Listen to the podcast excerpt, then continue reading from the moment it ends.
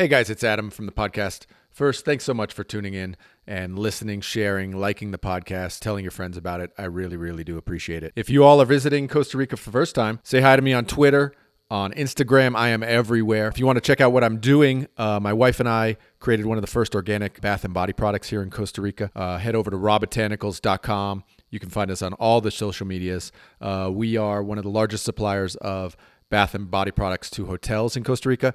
Uh, we basically created the whole market here for luxury refillable bathroom products. We're pretty proud about that. Just reducing the amount of waste here in Costa Rica and trying to spread that message across the world. And uh, check it out. It's rawbotanicals.com. You can find us uh, anywhere on the socials. Just uh, look up Raw Botanicals and say hi. Thanks and uh, enjoy the podcast.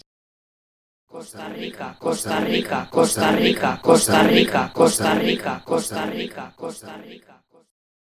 So this is my idea. Christmas break. He's got a my son's got a solid 2 months. It's like full 60 days off. If I was just like, "Hey Owen, I'm going to allow you unlimited Fortnite. You just get to play 24/7." What do you think? You in?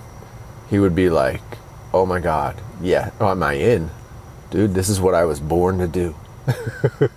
and we just let him play unlimited Fortnite. But maybe we make a rule. You can't do anything else. There's no like there's no mixing it up, right? There's only Fortnite. If the electronics are on, you can only play Fortnite.